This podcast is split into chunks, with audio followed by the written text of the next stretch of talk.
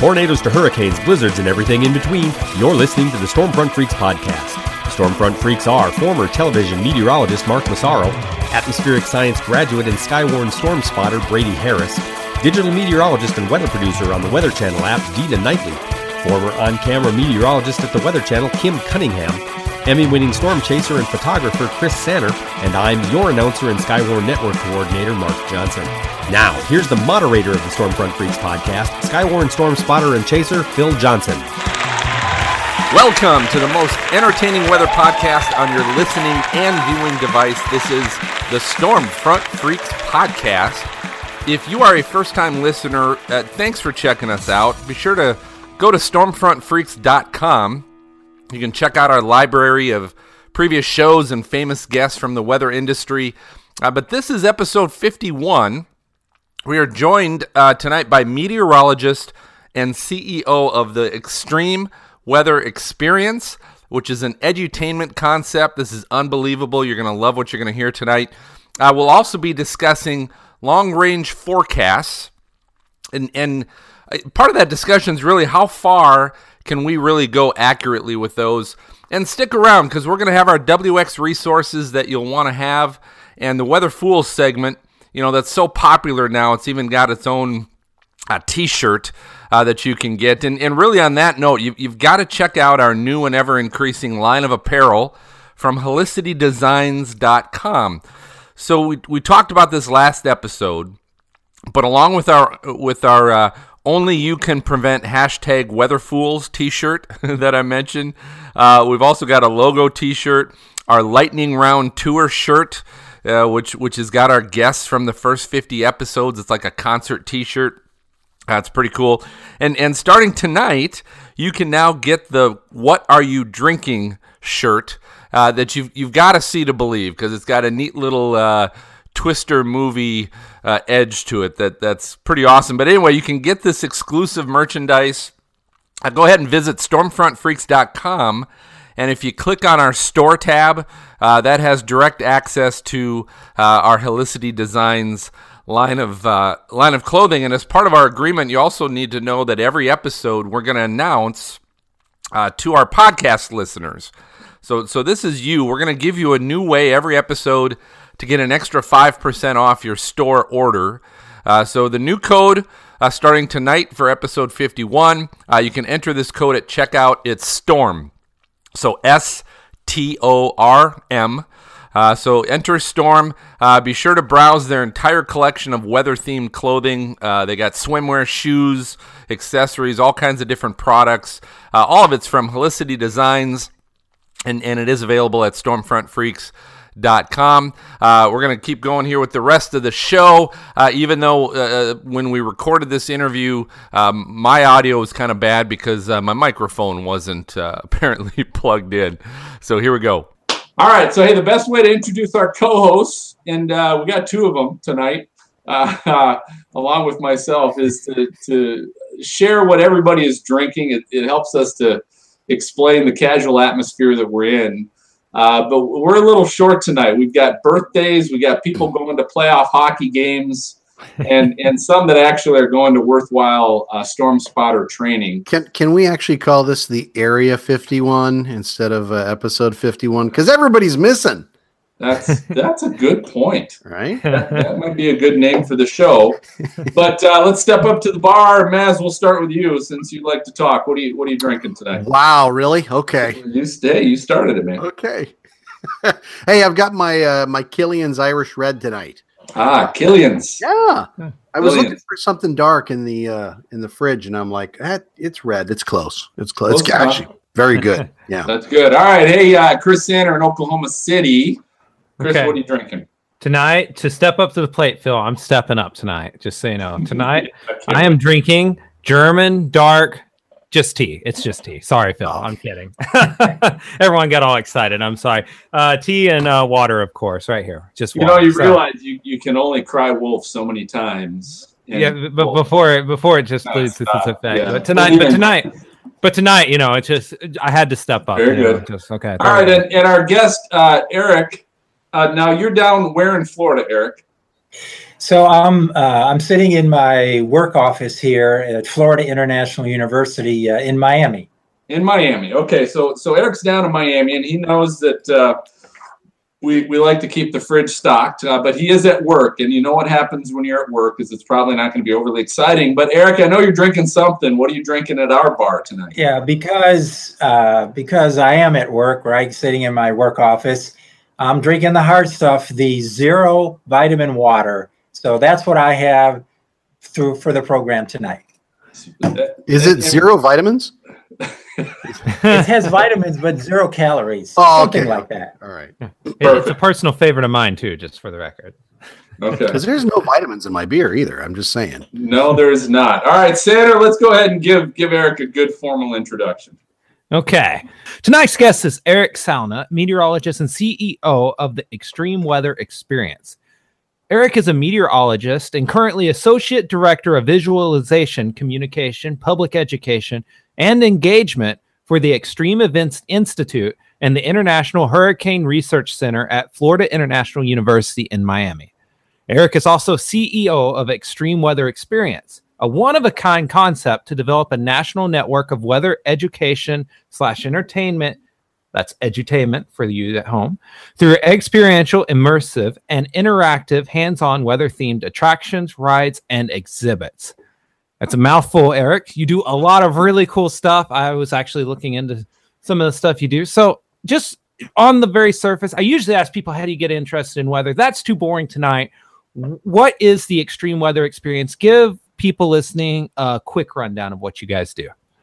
Well, thank you. Thank you so much for that. Well, extreme weather experience, imagine uh, being a, literally immersed in a hurricane, or you're immersed in the tornado, or you're immersed in the flash flood, and where you see it, feel it, touch it, uh, experience it, and uh, because of that, uh, that experience, you're then going to become empowered, educated, and motivated to protect yourself, be safe, and prepare your home and business and family.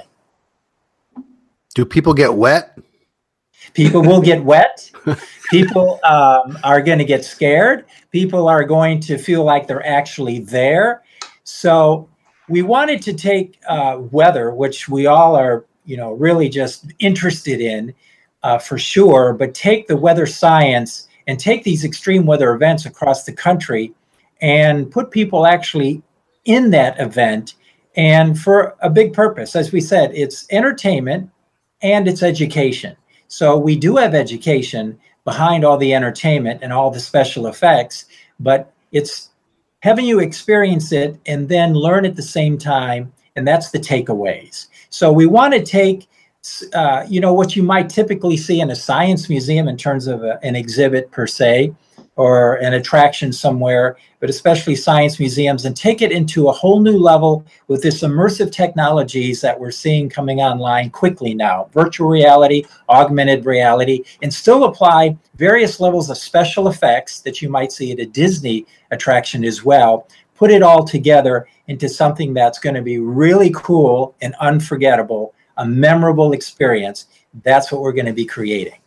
Okay, we don't want to spoil too much because we want people to experience this and feel like it's fresh, but kind of walk uh, people listening to this through like what that looks like. Like what is what would it be like to visit your the uh, extreme weather experience? Well, you know, we're going to start out with uh, extreme weather experiences as prototypes or beta testers, so to speak, and then eventually work our way up. Uh, eventually, we may be a place that you would come to that would have a variety of extreme weather experiences.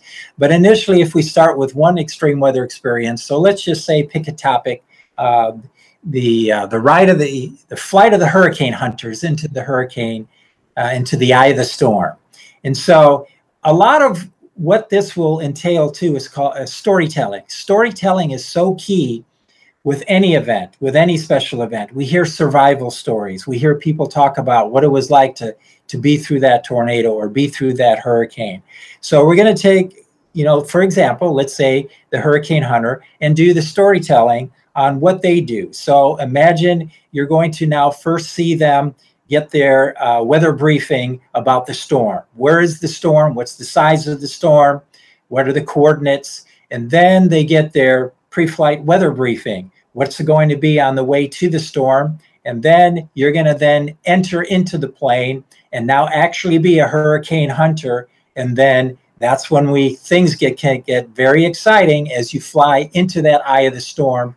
But before you get to the eye of the storm, you're gonna you're gonna punk uh, you know ride through that eye wall, get into the center, and then you're gonna go out the other side. So uh, through all of that, you'll not only experience it, feel it, but then you'll learn the importance of the role that they have. Right? we need to have these hurricane hunters fly into the storm, get that data that's so critical for the uh, computer models for track for forecasting and intensity forecasting. So then the takeaways will be then, you know, the science, how they get that information, but then the importance to be prepared if a storm comes your way. That that sounds like a cool experience. How long does how long is the experience for someone? Well, it it right now we're looking at, you know, when we start scaling. So uh, a larger attraction will take uh, uh, about 20, 20 minutes or so if you have a complete full story. Uh, if we have a smaller sized um, exhibit attraction, then probably a five to 10 minute uh, film with experience. But with complete storytelling, it'll be at least a 20, uh, 20 minute beginning, middle, and end. That's getting your money's worth you know, you go to Disney and you're like done in you know, 45 seconds. What the heck? And I stood in line for two hours. That's why 20 minutes. That's awesome. Well, and that's because you know, as part and Disney has perfected uh, this whole thing of a beginning, middle, and end. Usually, you see, obviously, you're going to be what they call in a queue zone, and Disney perfected that where you kind of wind your way in line. You're going to see you see monitors or have education, and then you may enter that first room, and that first room is not the actual experience. Mm-hmm. It's yet before you get to that. So in there, that's when you see more information as it's a buildup. It's all about building up to then when the when the doors open up, there you go. You now enter that either uh, P3 NOAA Hurricane Hunter aircraft or the C-130 uh, Hurricane Hunter Earth, Earth aircraft. You get inside, you'll take your seats, and then prepare for the wild ride what what what kind of technology, Eric, that you already know is out there interests you the most, and how do you how, how do you want to apply that to your concept? So I mean, because you've talked about the the 3D and the 360 and all that kind of stuff, but what's the thing that really excites you the most, and how you'd want to see that applied? Well, right now, virtual reality, and we see how far that has come. Now, the theme parks are, are working on it. They've already employed it. They're using it on roller coasters. We're seeing it uh, uh, used in many different applications. Uh, they're quickly making headway on on the connectivity with the headset uh, and so on and so forth.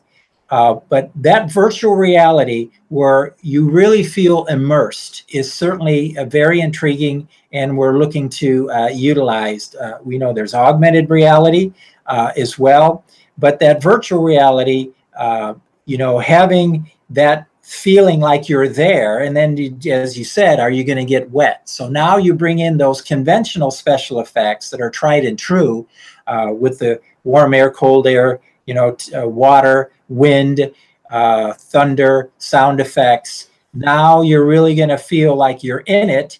And depending on the environment, uh, whether you'll be seated or not seated, and then you'll be moving uh, in that environment as well. So virtual reality is, is the quick answer, but uh, there's other ways still with uh, uh, 360, 8K uh, resolution film, things that you can display that people don't even need headsets. So we're going to, uh, each and every attraction will kind of probably use a little bit of a different mix, if you will, of some of the special effects and with some of these immersive special effects as well. So where, where'd this whole idea come from here? Well, you know, it, this all started when one day I was walking through Epcot with my dad. And if, I don't know if you've all been to Epcot or not. Mm-hmm. Yes. Uh, but Epcot, for me, you know, as a meteorologist walking through Epcot, I saw the land, I saw the sea, but I didn't see the air. I was like, hey, where's the atmosphere? That's when I first got hit in the head with this big dream vision of wait a minute, look what they're doing here as attractions with these topics. And Epcot is a part of Disney World that was purposely to be a place to have some education with entertainment. We're actually learning some things, you know, a different approach from, you know, the Magic Kingdom. Uh, there's some education at the Animal Kingdom, but they definitely wanted to bring the two together uh, at Epcot. And so that's when I first got the thought about wait a minute, I think this is a, a meteorology, atmospheric sciences. You know, that could really play itself out in an exciting way using the same kind of uh, you know uh, techniques that Disney uh, has been doing. So that's how it all got started, and then I from there I just started researching uh, the science museum uh, industry, what they're doing in the science museum besides theme parks, and and over the years we've seen technology advance as well. So, and now timing is everything, as they say. You know, uh, with now with with you know, weather is so much in the forefront of everyone's mind. It's in the media. It's the topic of conversation, and people are feeling it and seeing it. Extreme weather events, and so with all these climate change issues and sea level rise and extreme weather events, uh, it's so timely that now is the time that to if this is going to uh, you know move forward, this is the time to do it. So when how long has this been in the making in your mind? Like when when did you go to Epcot and had that first experience and then well, know? believe it or not, this goes back to the 90s. Okay. So uh, this is uh, uh, mid to late 90s. And uh, that's when it first started. Um, and then, um, you know, I, I, almost had a meeting with Disney World back then at the mm-hmm. time. It didn't pan out. Uh, it didn't uh, happen at that time, but that's okay because since then, um, the journey has meant, uh, you know, what is out there in the industry already? How much meteorology is being presented in this way? And by the way, Epcot, they called it in house the head fake, uh, where you had uh, uh, entertainment and then they threw in some education. In house, the Imagineers call it the head fake. So uh, we're going to kind of in-house kind of use the, the same thing as well and do the same kind of methodology. But you know, looking at uh, over the years, then since then, then in science museums across the country, uh, weather exhibits are out there. And today, there's uh, maybe more uh, weather exhibits that you'll see at some of your local science museums than there used to be. But it's still a very untapped uh, uh, area, I feel, not only for education, but since then, you know, this whole topic of resilience and how can communities and cities be resilient to the kind of climate and weather events we'll be see, seeing, you know, moving forward. Uh, there's so much content there now that could really play itself out. And so, uh, through the years, then seeing um, uh, what science museums have done with exhibits, but beyond that, there is nothing. There are no like attraction type exhibits uh, Disney kind of theme park exhibits where the people have taken weather in a big way. Uh, there was one exhibit, though, I will say, that was uh, at Epcot, and that was called Stormstruck. And it uh, just was closed down uh, about a year, uh, last year. And they, it was a smaller scale, about 1,500 square foot type exhibit, where it was about mitigation and um, they worked with the Federal Alliance for Safe Homes, Flash, and they worked with some corporate sponsors.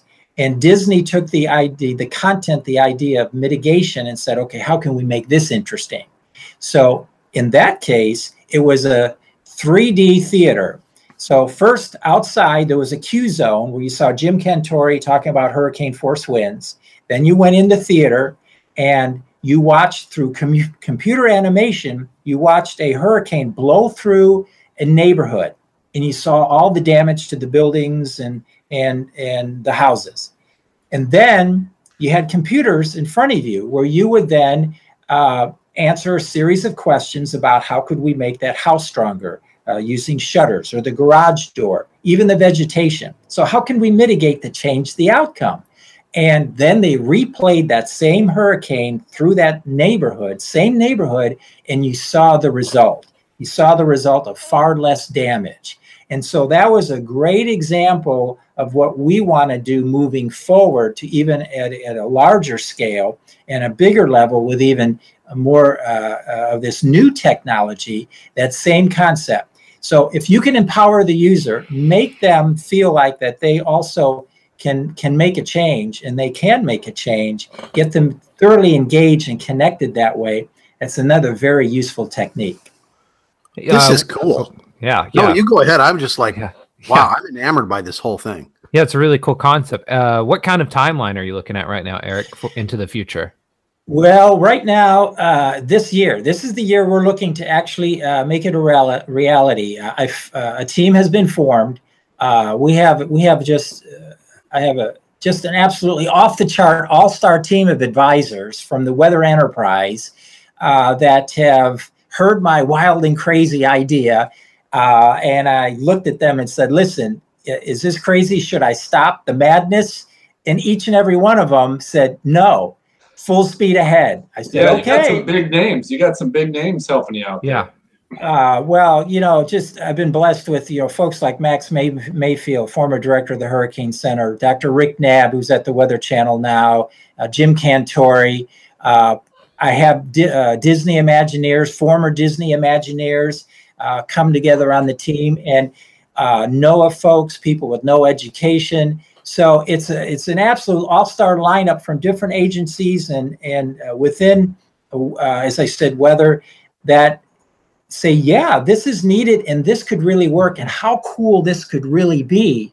And um, so, you know, with them uh, helping in the last several years, we've been doing a lot of planning. This is the year that we're going to be looking to create our first extreme weather experience.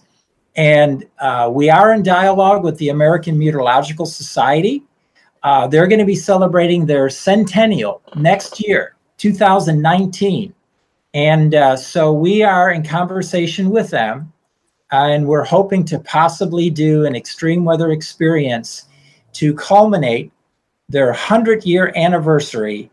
The AMS conference in 2020 is going to be in Boston, and their grand finale of celebrating 100 years of AMS to do it with an extreme weather experience to tell the AMS story and how far the science of meteorology has come and where we're going to be going to and how society has worked with the weather enterprise. And so uh, we're in dialogue with them and uh, that'll be uh, happening by 2020 but that could be one of our first clients. You, you talked about a little bit, Eric, um, kind of a traveling exhibit potentially with other museums. I, I guess asking a little bit. So, what what's the next step? So, you said this is the year that we really want to get going on it. What is the next step for you guys? And is that AMS experience? Is that something you foresee being a part of maybe a traveling exhibit? That'll be that'll be ultimately decided uh, once we uh, talk with uh, and finalize, you know, the proposed plan with AMS. It could it could uh, stay permanently at the Boston Museum of Science, and as we said, that's the home city for AMS, where they're headquartered, or it could travel. And um, we'll have to decide that for sure. We don't know.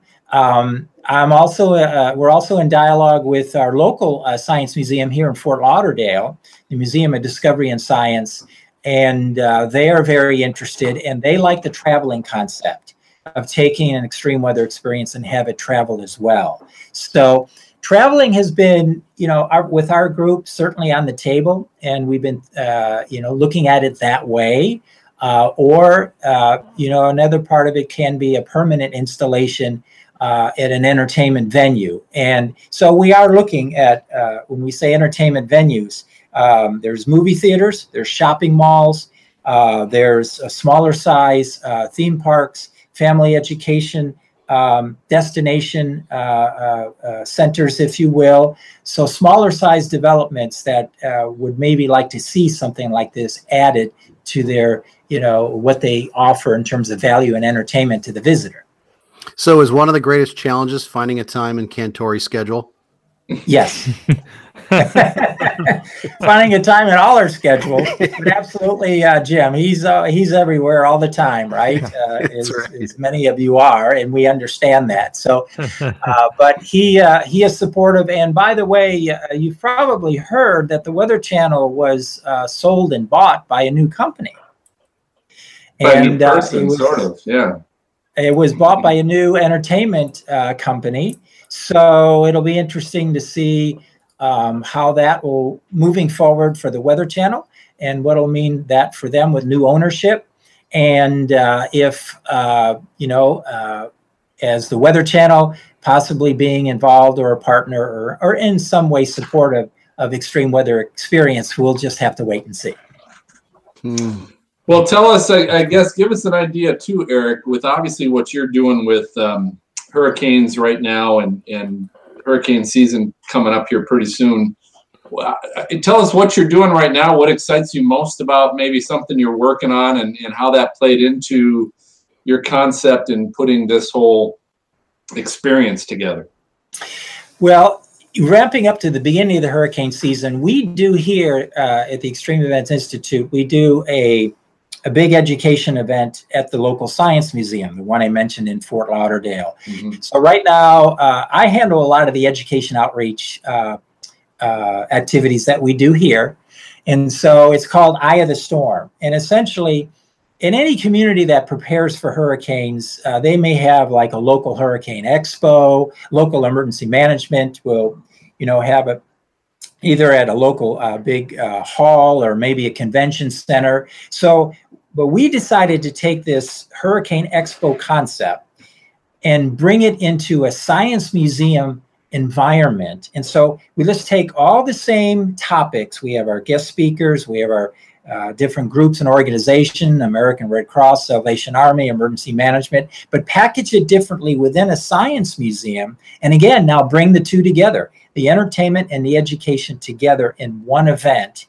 And we're lucky here because where we are, who participates? National Hurricane Centers on our campus, National Weather Service Miami office on our campus. Uh, they are part of it. Uh, AOML, the NOAA uh, Hurricane Research uh, uh, Division research uh, team on Key Biscayne.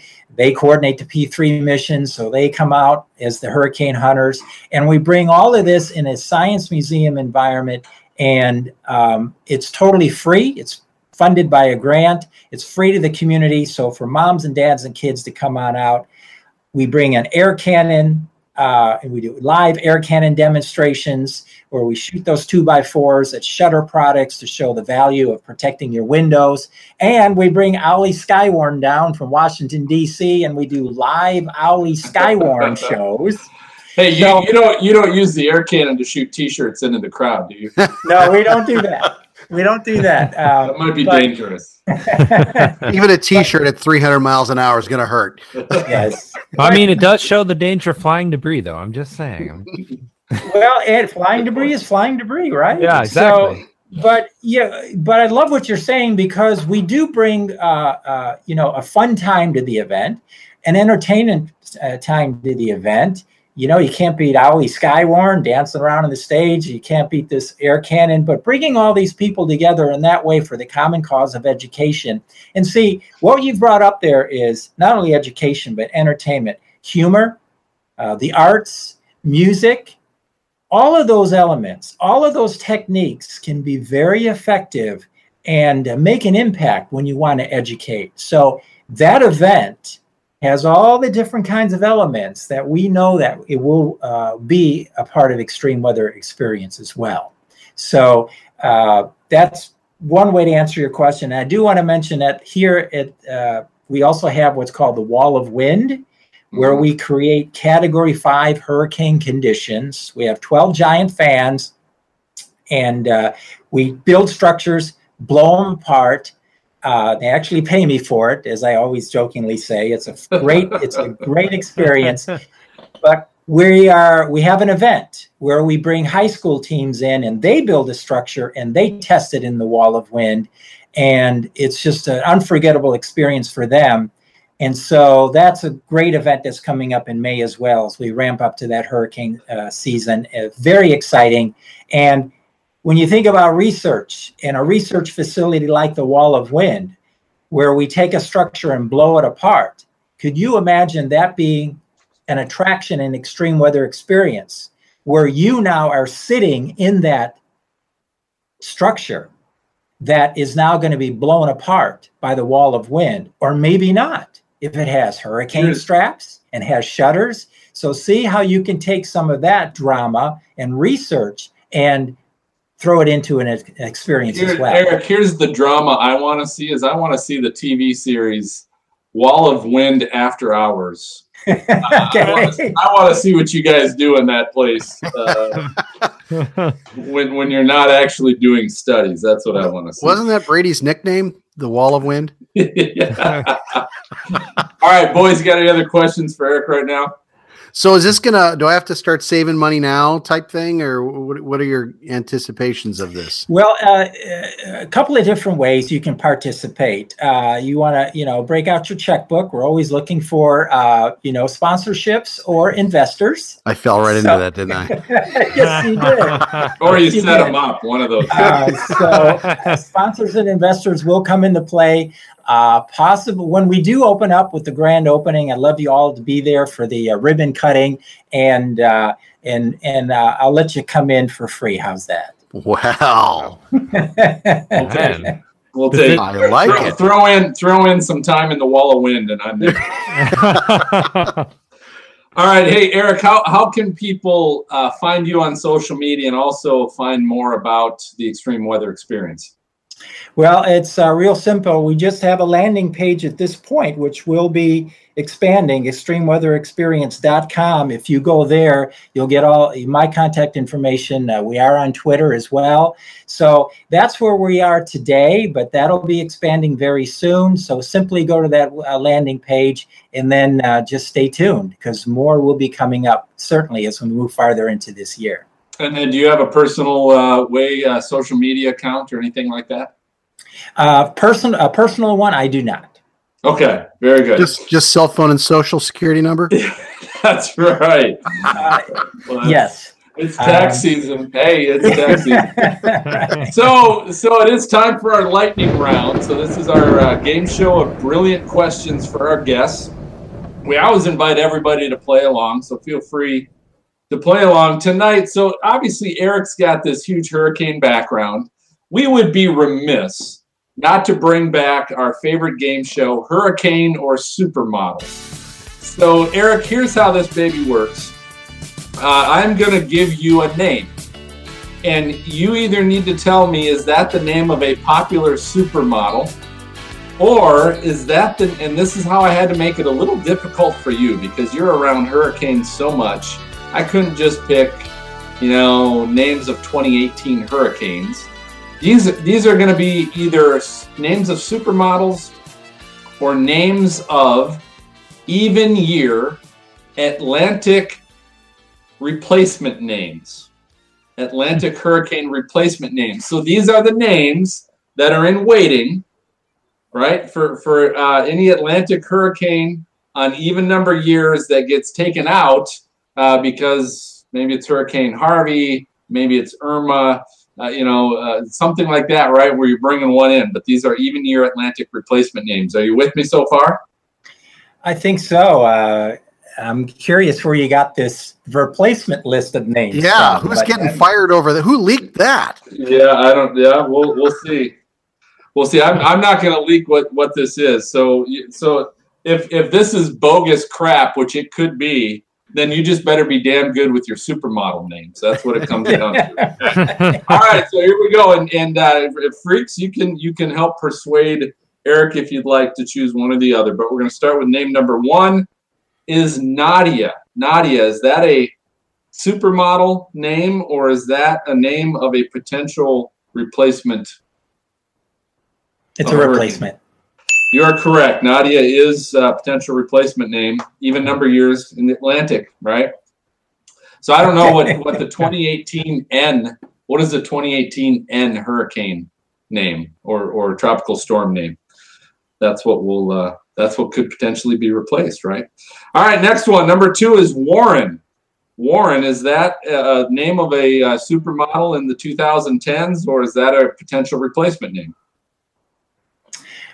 Uh, I'm going to go replacement.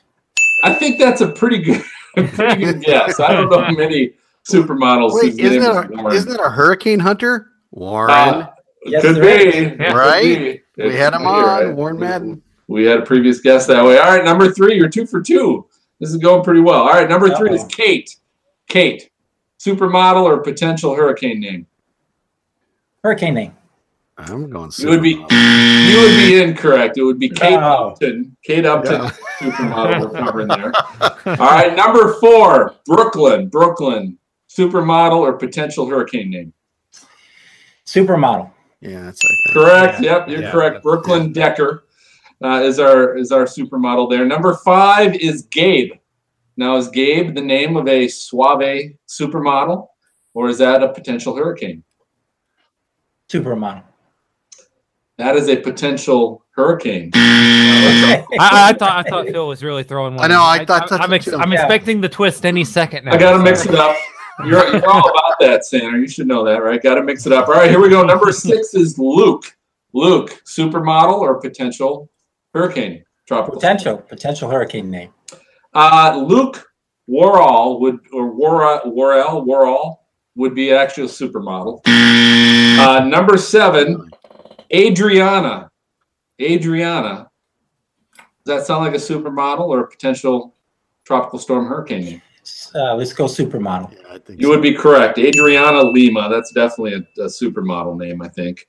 Uh, here we go. Eight, this number eight could be close. Faith. Supermodel or potential hurricane? Supermodel. I'm going hurricane.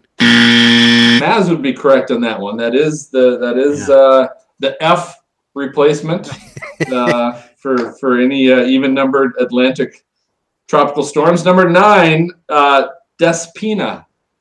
Despina. D E S P I N A, supermodel, Mhm. potential hurricane. I'm going to go supermodel again. It's got to be super. That's where it catches you. That is actually uh, the D potential uh, uh, hurricane name, Despina. They're, they'll throw a couple of those exotic names in there every once in a while, right? Get away from names like Warren. No offense if your name is Warren, uh, uh, but get away, get to those They're, funny. kind of they're, exotic names. they're making them hard for the meteorologists who drink because they're like, "Uh, coming up next to spe- this speed Despina, is right? Because it's always brutal. those to pronounce different ways. All right, number 10. This is the last one. Uh, here we go, Eric. Cole. Cole, is that uh, supermodel or potential hurricane? Potential hurricane name. That is a supermodel. Cole Wow. Mohr. Cole Mohr uh, is, is some dude that's some popular 2010 Well, at least you know. Eric's not trolling the supermodels all day long. That is true. That is true. Eric, anyway, hey, thanks for playing uh, uh, Hurricane or Supermodel with us. You actually did pretty good for for something that, in all honesty, I you know I looked I looked up because I thought, God, I can't just use real hurricane names. I got to look up potential names. They've got to have the list of potential replacements. Uh, and Eric, are, are you calling BS on that? Is that what you're saying? Yeah, because I'm not sure if that even exists. All right, I'll, I'll, I'll, have, I'll have to find that website. And if that's the case, they will be on our Weather Fools on the next episode. It, it, but it may it, it may very well be. But who knows? All right. So anyway, great job on that. Uh, thanks for playing along, Eric. We're, we're going to go ahead and take our first break. Uh, if you're listening to the audio podcast, you'll get to hear the latest edition of the Titan U Minute with Chris Sanner. Uh, but go ahead and stay right here. We're going to be back to discuss how well we're doing on our 7, 10, 14, and even 40 day weather outlooks. And now it's time for the Titan U Minute with Chris Sanner. Storm season is currently missing, but when it finally does come back around, you will want to be ready to have some sharp targeting skills in your morning forecast. Here's three tips to improve your morning forecast target. First, learn to always check observations first in the morning to get a good overview of what the atmosphere is doing. Sure, it's great that we have weather models that are as accurate as they are now, but they're still not perfect. Checking model output with reality will let you see where the models may just be wrong at the onset of your target choice decisions. Second, pick a target that allows you to keep as much of the field in play as possible. You don't have to necessarily pick a target town when you leave your house. You may only need to pick a target region or split the difference between two targets to give the atmosphere time to help you decide. There's no need to overcommit if you like what you are seeing. Third, stay off of social media. No, no, no, I'm serious. Don't follow the herd.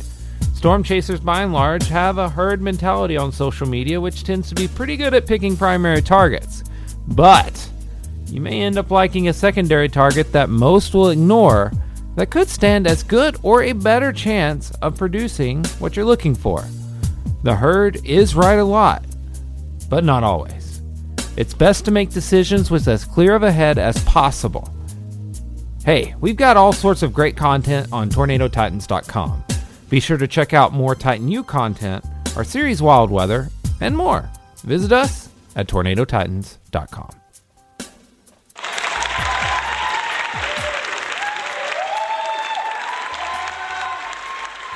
All right, hey, welcome back, everybody. You know, AccuWeather, I want everybody to know AccuWeather right now is telling me that on May 28th, which is Memorial Day this year, that is 39 days from right now.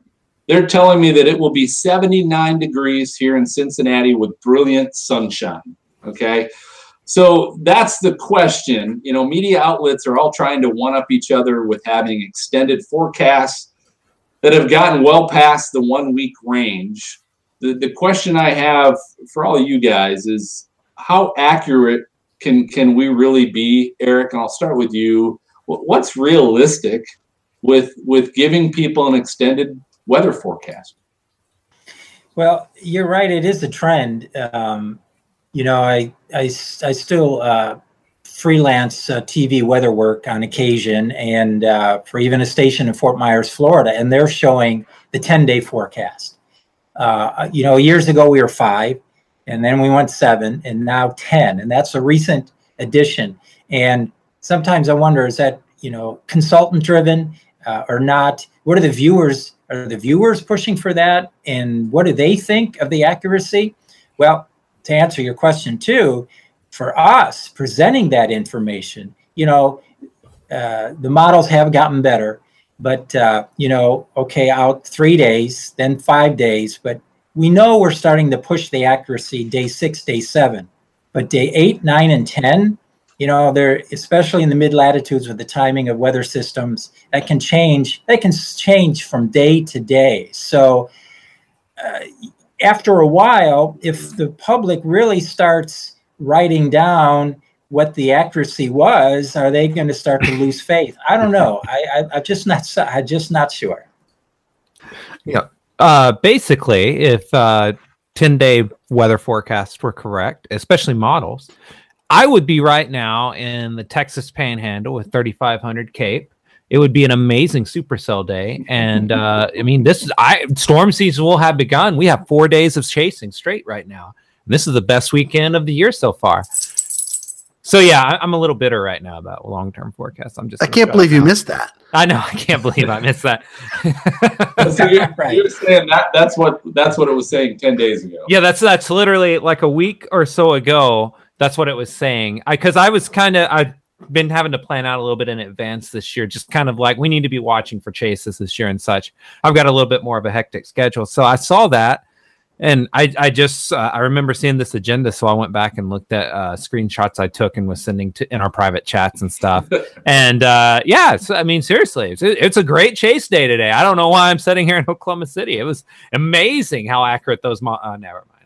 But so why so why are we doing it if if we can't forecast that out that far? And really, and and from what you guys are saying, really even get that close what? Why are we doing it? And why are we doing even now? We're getting past ten. You know. You know what's funny is when I was taking a vacation to Nashville. Guess what I was doing? I was looking out as far as possible just to get an inkling of what. Now I know that everything changes, and if there's rain on one day and then it's dry and rain on the next day, I'm like, oh crud.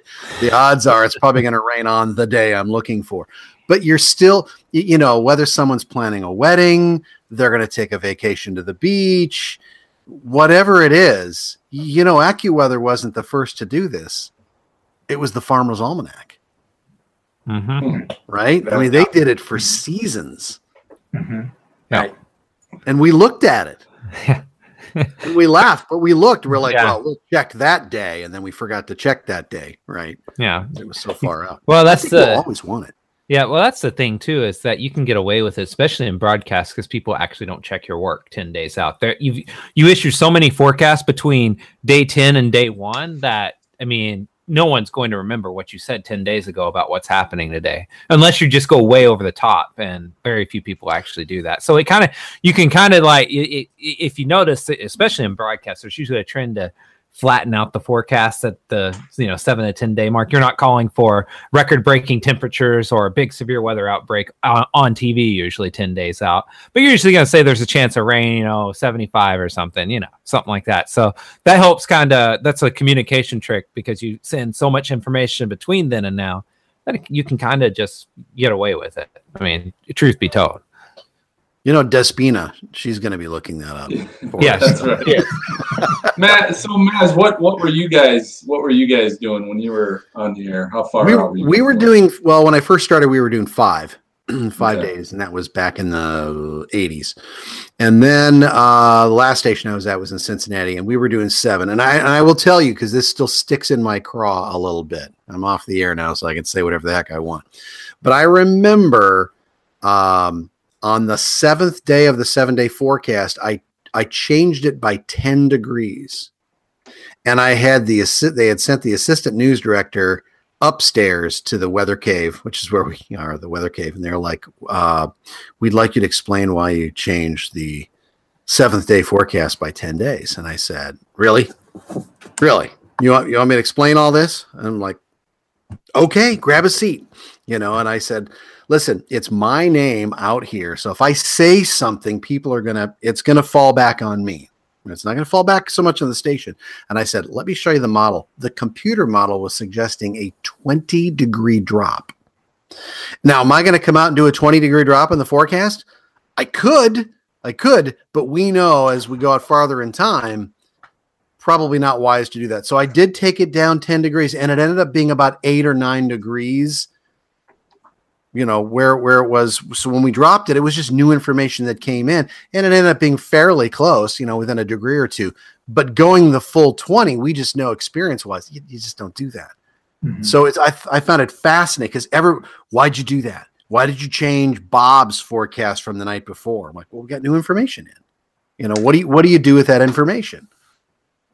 So Eric, Eric, do you think people are just wise enough to know that that if you're telling me what's happening two weeks from now, or in AccuWeather's case, 39 days from now on Memorial Day, that that they kind of know, eh, it's you know, it's the accuracy level is going to be pretty slim. Or, but but then my question is, if they tend to know that, which is why people stations and and weather organizations are getting away with it, then why are they even posting it? Well, yeah, I, I tend to agree. I think what you first said that the large, large part of the viewing audience will kind of think, you know, they'll take it with a grain of salt. Uh, that okay, that's what it could be, but you know how the weather is; it's going to change. You know, a lot of viewers kind of say things like that. Now, in terms of trends, we all know, you know, the Weather Service has doing, been doing six to ten day outlooks, thirty day outlooks, and ninety day outlooks. Now, that's that's a different approach uh, looking at you know what it might be on a longer range trend. But details like that, you know, it's interesting. On the flip side of that, sometimes you still get questions from someone. Here it is. Here we are in April, and someone might ask me, Eric, we are going to have a wedding on June 10th. You know, what's the weather going to be? And I'm like, well, let's see. With accuracy, I'll give you the sunrise. I'll give you sunsets. Um, And even I'll then, give you- right I'll- yeah, even, right, even that. I'll give you what the you know climatological uh, normals are: normal high, normal low. But you know, down here in uh, South Florida, it's actually not a bad bet to tell them. Well, it's going to be 93 for the high, and we're going to get showers and thunderstorms in the afternoon. It'll cool down through the 80s uh, into the evening, and we'll see overnight lows in the low 70s.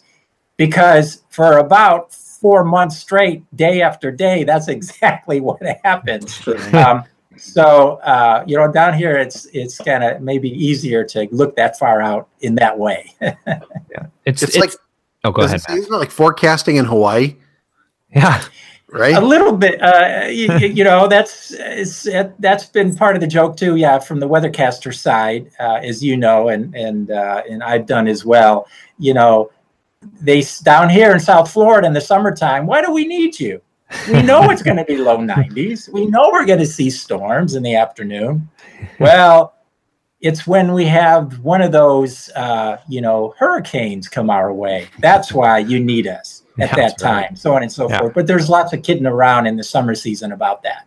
Yeah. Well, it's darn interesting too how the the public, you know, people who hear forecasts, they have these weird contradictions. On one hand, they expect you to give the wedding forecast for June 10th.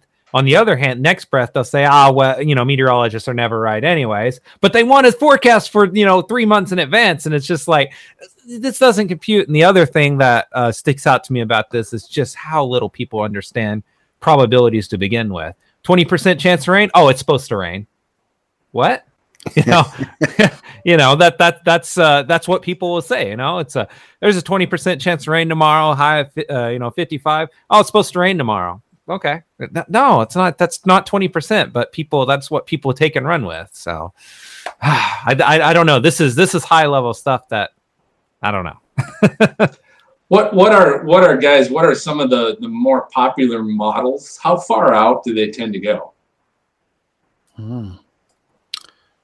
Wow, the models have changed so much over the last 20 years. I mean, you can go well, if you look at the like like Eric was talking about the outlooks months. And really, you know, and not to not to bash the weather the uh, the farmer's almanac because it, it was actually using equations. It wasn't like farmers, you know, it's actual scientific data. So they were using models that far out decades ago, right, Eric? hmm Yeah, they and they and they would claim too they have some kind of secret sauce, so to speak. Everybody's got some. Uh, they they, they mix in, um, uh, we're mixing in you know the solar sun cycle too as far as how that would affect longer range trends um, and of course they love the weather folklore side of things. You know before we had these computer models before we had these fancy satellites and radar what do we have? Well we had the woolly worm and uh, we had you know what uh, what's what's the vegetation doing? What are the animals doing? Kind of interesting um, you know looking at that. And they uh, and they still talk about that as well kind of the fun side of you know how uh, mother nature or nature itself would try and predict what the longer range weather trend's going to be I prefer that Yeah. because then that's the woolly worms that Yeah. are wrong and not us. I mean, it's groundhog. It's the greatest thing ever, right? You know, you just stick, say a dang groundhog. I can't believe he is wrong. I can't help it. You know, just I was just, just relaying information. What are you talking about? Everything everything old get becomes new again. So maybe that's the route we're going back to eventually. Yeah, I mean, it, uh, it- it makes sense. But uh, we, you know, we have uh, the climate models. You have several different climate models, that sort of thing. Uh, but I mean, geez, it's. I mean, I, I just don't understand how AccuWeather can tell me 39 days from now it's it's going to be uh, brilliant sunshine. Uh, the, Yeah. the, the temperature, I, I that that I can You'll- understand. You'll you'll be amazed if you look at a graph, Phil, uh, about how close to climatological normals their forecasts become after you know a little while. It definitely No, like like right. the, the- and you know they'll definitely. I mean that's their trick is they just throw in a cloudy day here or there. and- yeah, you know, I mean, I, I don't know what kind of. uh I mean, I'm sure they do something with like uh, how the pattern cycles and stuff, you know, something like that to time it or whatever. But they, by the time you get to like day 60 to 90, it's basically like here's five degrees above average, here's five degrees below average for a high, and it's just like right in that little narrow corridor once you get out there. So you know, and, and Brady Brady interned at AccuWeather. If you were here tonight, he might uh, he might have a few words to say about that. But um, we, I'll tell you what, we always want uh, listeners. We want you, we want to know what you guys think on this subject. So go ahead and email us at questions at stormfrontfreaks.com or go ahead and find us on Twitter. Uh, we're still on Facebook um, for for now. We might change that soon. Uh, but anyway, tag us your thoughts so we can go ahead. We'll share that on our next show uh, and give you a little shout out. We're going to go ahead and take our final break. Uh, we want you to go ahead and refill your drinks. And uh, excuse me. When, when we come back, it's time to share our amazing WX resources and find out why there is now a hashtag WeatherFools t-shirt.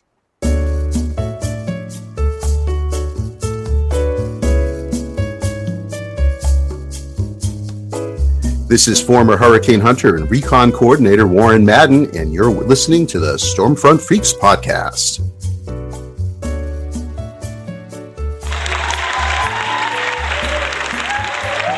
All right, welcome back. Time now for WX Resources. It's real cool places you can go. Check out either new stuff or stuff that's really pertinent to what's going on in the world right now. And uh, we just keep finding more and more that's out there. So we're going to start things off with Sandman. You got something here for today for WX Resources, don't you? You know, I was in I was inspired by our discussion tonight. So I'm going to share something that I've been using for a couple of years now uh, to kind of to kind of look at future patterns for severe weather. And uh, let, let, I'll just show this off. Let's go screen share. This is what we call the CFS dashboard on the SPC website. Whoa, basically, this is a very complex graph, but it basically shows supercell composite over the entire CONUS domain over the course of time. And basically, you go anywhere from 45 days in the past, so to March 6th right here, to 45 days in the future, June 2nd over here on the right. And then you can see uh, you can see these colors. Basically, the warmer colors indicate greater concentrations of supercell composite, which means greater concentrations of area where supercell severe weather are possible. So, walking through this, just a very quick walkthrough, you can see the severe weather outbreak we had this last week, the 412 to 414. You can see it's a lot of brighter colors leading up to it. Now, as you mouse over, you can see the concentrations, etc., of that. So, you can see as you go ahead or as you look behind, you can see where it was indicating severe weather was possible. And again, you know, I'll click over here. You can see that's the results for 413 50 tornadoes. And it did, it started picking up on that on the run from like March 24th is when it's first started picking that up. So that's what 30 20 something days in advance that it started. And so so you know there is a little bit there but you also got to see there's a lot of you know it's a scatter graph too. But i can tell you with confidence that you know for the next week or so it's not looking that great. And if you look at the last couple of runs here it's not looking great at all through may and i'm not too uh, i'm a little worried about that. But that is the uh, that's the CFS severe weather guidance dashboard. There's a huge description there. I'm not even going to try to read it or explain it any further. Just know that I've been using it and people at the SPC use it to take a look at things out in the future and see what might just be coming down the pipe. That's that's cool because the, without the pop ups, I was kind of like, I don't get it. Yeah, like needlepoint yeah it, it, it's it's a very complex it's a very complex graph. It's like this is like you got like members only kind of thing but right. it's definitely a really cool uh, way to visualize the future patterns and such. And it's like you can't take as with all models you can't take it literally but you should take it seriously kind of thing. yeah that was cool. It, it also reminded me of super mario brothers. Yeah i mean like I, I mean, I've got a really yeah. great story about Super Mario out in New Mexico. If you ever want to hear it, sometime. Whoa! On a storm chase. So that's a that's a future Titan U minute right there. Yeah, right there. All right, thanks, Sandman. Appreciate it. Hey, Phil, how many you got tonight? Just one? Uh, I've got I've got one uh, great WX resource. Okay. Um, you, you guys might remember uh, back uh, last. So this was last summer. We had on uh, the tornado trackers. Mm-hmm uh, and uh, a, chase team. And so what I what I want to share with you guys some some great posters. Uh, Gabe Cox, who's part of the Tornado Trackers, was on our show. Uh, they have put together a set of uh, three posters. I want to share these with you. I've just recently gotten them uh, mounted, but uh, three posters that go along really well together. You talk about again extreme weather, uh, great lightning shot, uh, a cool little tornado photo and one of uh, Hurricane Surge. And these are going to end up going up behind me here. But if you go to tornadotrackers.org, uh, tornadotrackers.org, you can get those posters. They're selling them right now. They actually have a special. You can buy two, get one free. Um, they're doing that for a limited time. But what's what's neat about those posters? Not only do they look cool, so Gabe put those together. They're exclusive to them but they're using the proceeds they make from any sales of these they're using to help fund uh, their 2018 chase season which according to Sander might not be too active. but, but we'll see. We'll see how the the forecast turns out on that. But uh, some great posters. I'm telling you right now, if you're listening to the show, you got to go to tornadotrackers.org to see them. Uh, they could they could be framed and really make a, a nice set. Uh, you know, a lot of times you can have a theme uh, to a room that you have or something like that, and they really create a great theme with some great weather art. Can you hold those up again?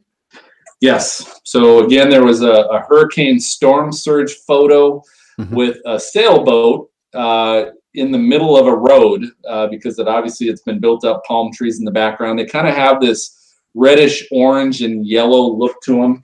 Uh, there's one with a tornado uh, that, that could be roping out, but again, it, they're, they're using that highway, that road theme, and that orange and yellow look to it, uh, which is really cool. And the last one is is uh, a neat bolt of lightning uh, coming down by a you know an old old home someone rushing into the home. And again all three of them have pictures of people have is people that, on them. is that the Be- same guy I, I, don't I don't know that it's the same guy. What what Gabe talked about is it was inspired by actual real life events uh, that that they've been through, and so he it's it's partial photo slash art uh, that that he designed these, and I, I think they're beautiful. Because if it is, that's the most unlucky guy. that's true. If that's that, you know, girls, uh, watch out. Girls, watch out. Don't date this guy. I'll, I'll, I'll, be honest with you. Truthfully, I think the one the one with the picture of the guy looking at the tornado on the highway by a motel. I think the the title is it is Liam. Uh, Liam. So that apparently is Liam looking at that tornado uh, at the end of the highway. So hopefully that's not Liam on all those photos, but it could be. And if your name is Liam, uh, none of these were depicted. that's whatever. That. That's right. anyway, all right. Thank you, Phil. Appreciate it. And Sandman. Again, if you want to find out more information about WX resources, uh, you can check us out. First of all, on the podcast app, uh, there's the show notes that are right there, or you can go to stormfrontfreaks.com, episode 51. Click on that, and uh, we'll have the notes there for you as well. Okay, well, this next segment is Weather Fools. This is the first time I've ever introduced this segment. It's basically this collection of crazy uh, happenings around the weather world. It basically, you know, people doing really stupid things, or really stupid things being people, or any number of different things. Craziness. It's stupidness. It's wackiness, and I'm going to introduce it because I am going to be a weather fool tonight, guys. so I, I'm trying to come up with metaphors. Basically, uh, if you haven't been paying attention this week, we had a gargantuan wildfire in Oklahoma this week, burned almost 300,000 acres, the Rhea wildfire. Mm. And I have been covering it and pulling 10 to 12 hour shifts basically for most of the last week. Well, basically this this fire started off on Thursday, burned to burned the bulk bulk of its land, 200,000 acres, and we handled that perfectly. Honestly, as a person who documents extreme weather, we couldn't have done that day any better. It was perfectly executed. I can't believe I, I honestly look back at the video we shot and I'm like, that was like perfection. I couldn't have done that better.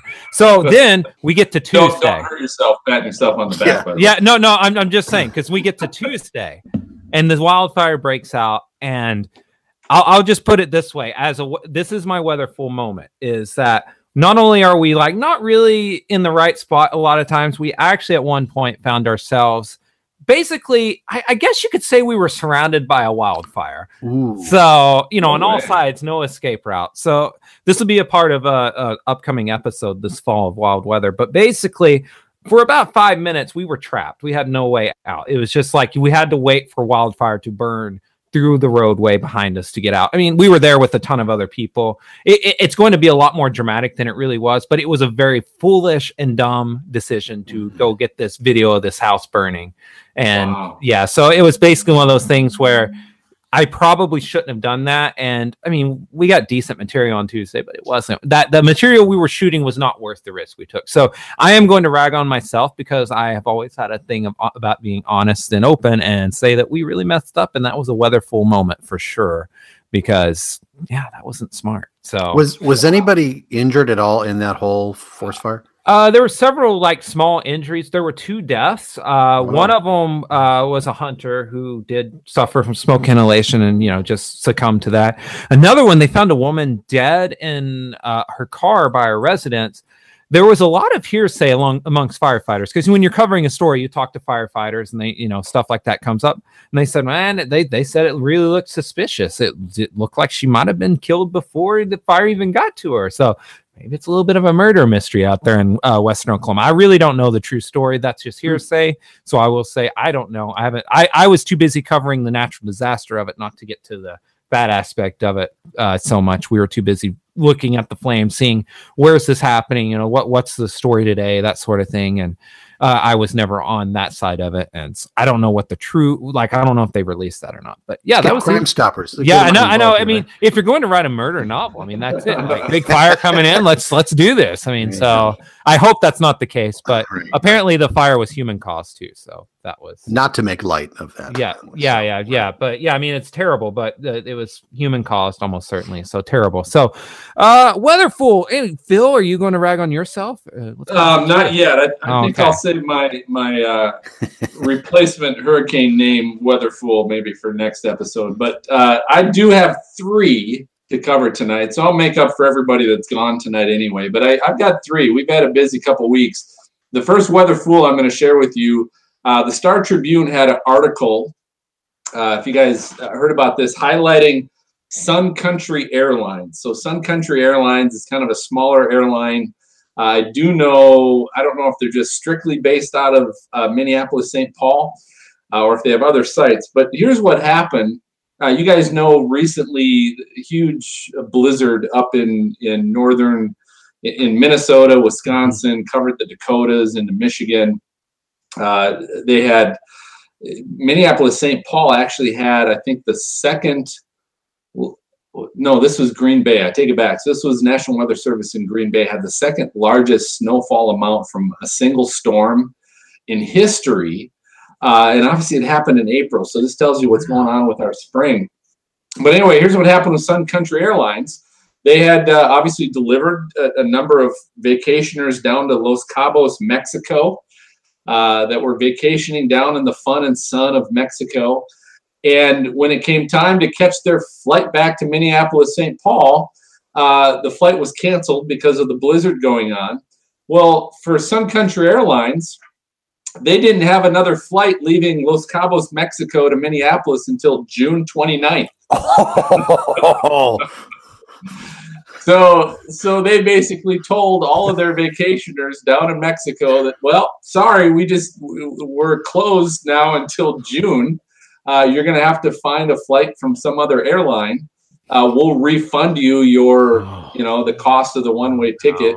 But that was it. They left them basically stranded in Mexico to figure out how to get back to Minneapolis because they said, eh, well, our flight was canceled and sorry, we don't really start flights again until June. How, how do you call your boss? Eh, yeah, I'm stuck in. Uh, Yeah, I'm in Los Cabos, June. and my airline won't be back until June, so I'll see you then. well, I mean, I'm not gonna lie. If I was in Minneapolis, I'm just I'm not to rag on Minnesota, Phil, but if I was in, in all you Northerners, but if I was in Minneapolis, if I was from there and I was stuck in Mexico, not a bad, no, not a, not a bad thing. But the, but listen, you guys know the cost of getting a one way flight uh, in you know in a tw- 24 hours from now. You know how much that costs.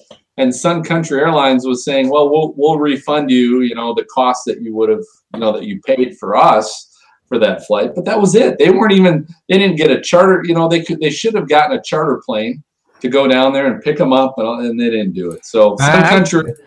I, I would have just hung out on the beach and sewed hats for a while. I mean, I'm just gonna be honest. That's what I would have done. their new name a- is Endless Summer. Yeah. That's right. All right, so Sun Country Airlines number one. Number two, uh, meteorologist Brad Panovich uh, had a. Uh, he's he's on Twitter at WX Brad. He he had uh, posted a Facebook post. So this isn't Brad's not the weather fool here.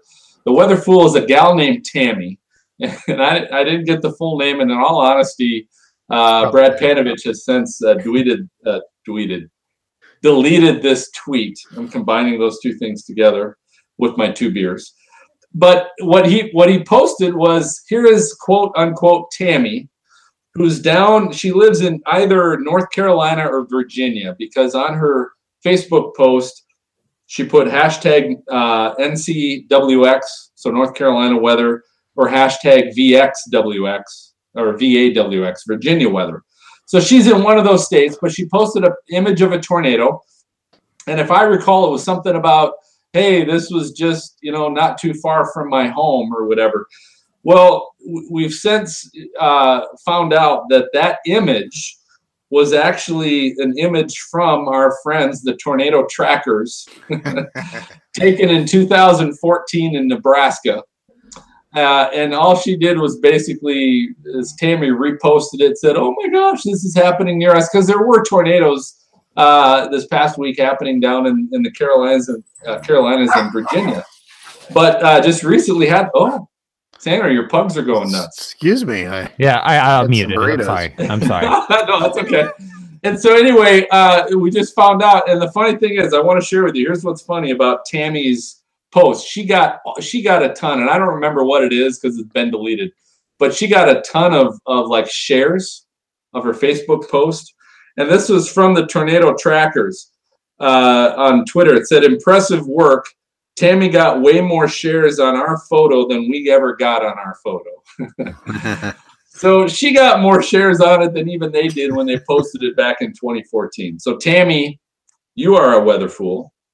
And my last one of the three, uh, and and this maybe actually not be a weather fool, but I think it fits in here. This is a, a video rant by on-camera meteorologist Gary Frank of Fox 17 in Grand Rapids. oh, But he- yeah. Did you see this? So he had a video rant that actually made it on Jimmy Kimmel. Jimmy Kimmel brought this up on his show.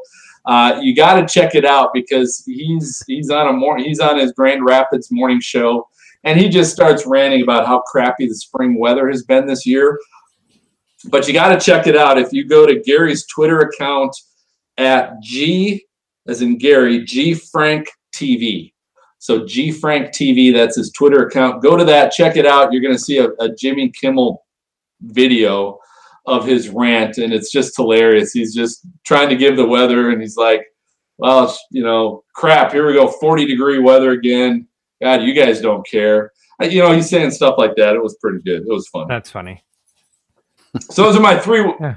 three, uh, well, two weather fools and a weather funny. I'll call it. Okay. Matt Maz, do you do you have any weather fools? I am maybe. saving up for the final episode, Okay. Okay. I, I like it. I like which, it. which could be sooner than you know. Yeah.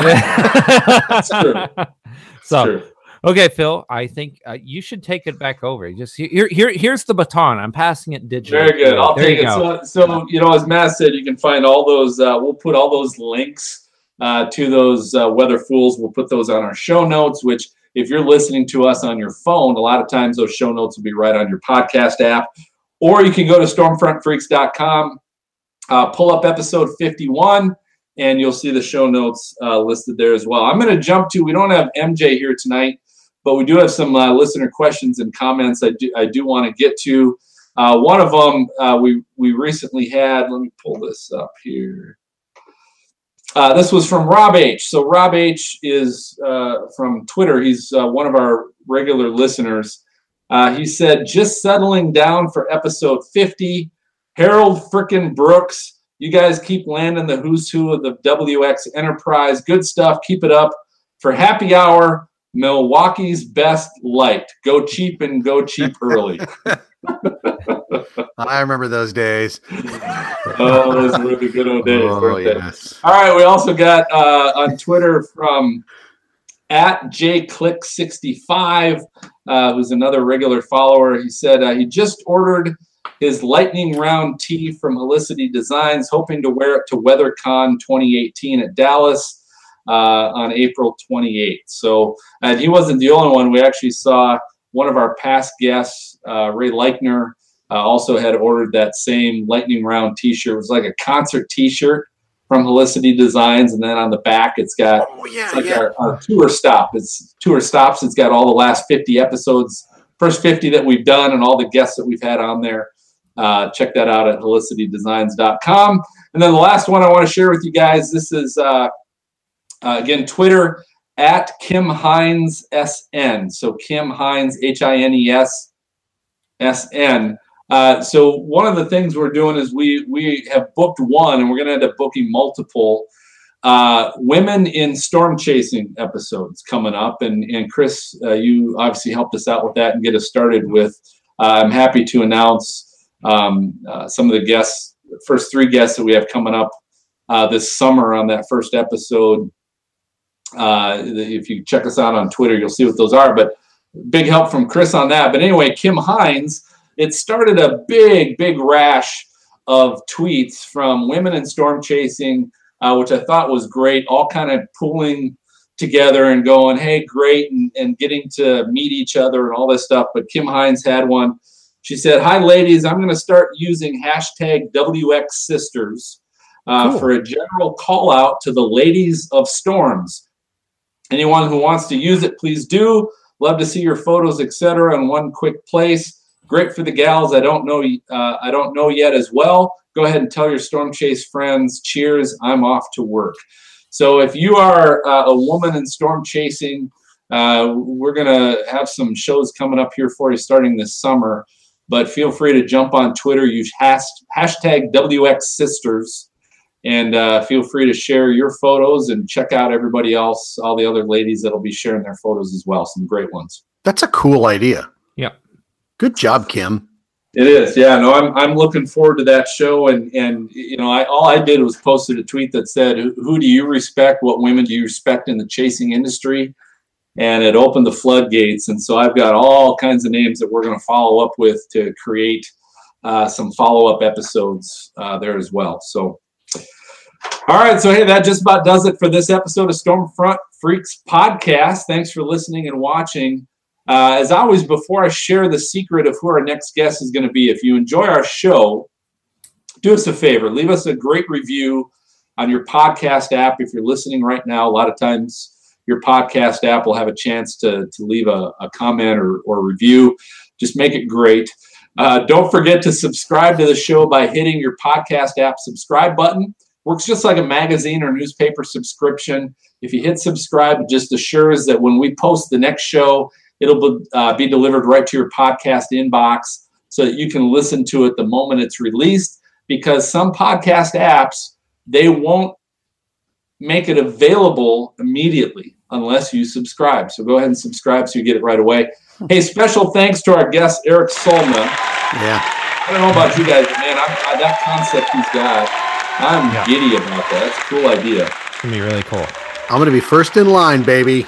Absolutely. And, and so our, our next episode is in two weeks. We'll be recording on May 3rd with Christy Bechtel of Baron Threat Weather. It's a, com- a, company that provides some great weather software and apps uh, that we'll, we'll be talking about on that show. If you'd like to watch the recording live, at 9 p.m. Eastern, 8 p.m. Central. Go ahead and check out our uh, check out the YouTube channel we have. Just search Stormfront Freaks on YouTube, and you'll find our channel. Unless you guys got anything else for for Maz and Chris, I'm going to go ahead and signal the all dudes all clear, and uh, we'll, we'll catch you guys next time. Good night. Good job. Who leaked those names? Thank you for listening to the Stormfront Freaks podcast. To subscribe and be notified when new episodes of our bi weekly show are available, you can go to Apple Podcasts on iTunes, Google Play, or your favorite podcast app and search for Stormfront Freaks. If you would like to contact us with questions or make comments about the show, shoot us an email to questions at stormfrontfreaks.com or follow us on Twitter at StormfrontFreak. We'd love to hear from you. For show notes, additional information about this episode, as well as past and upcoming shows, videos, photos, and more, visit our website at stormfrontfreaks.com. While you're there, check out the interactive radar provided by our friends at zoomradar.com. And don't forget to follow us on Facebook at facebook.com slash stormfrontfreaks. Join us next time and tell a friend about the Stormfront Freaks podcast.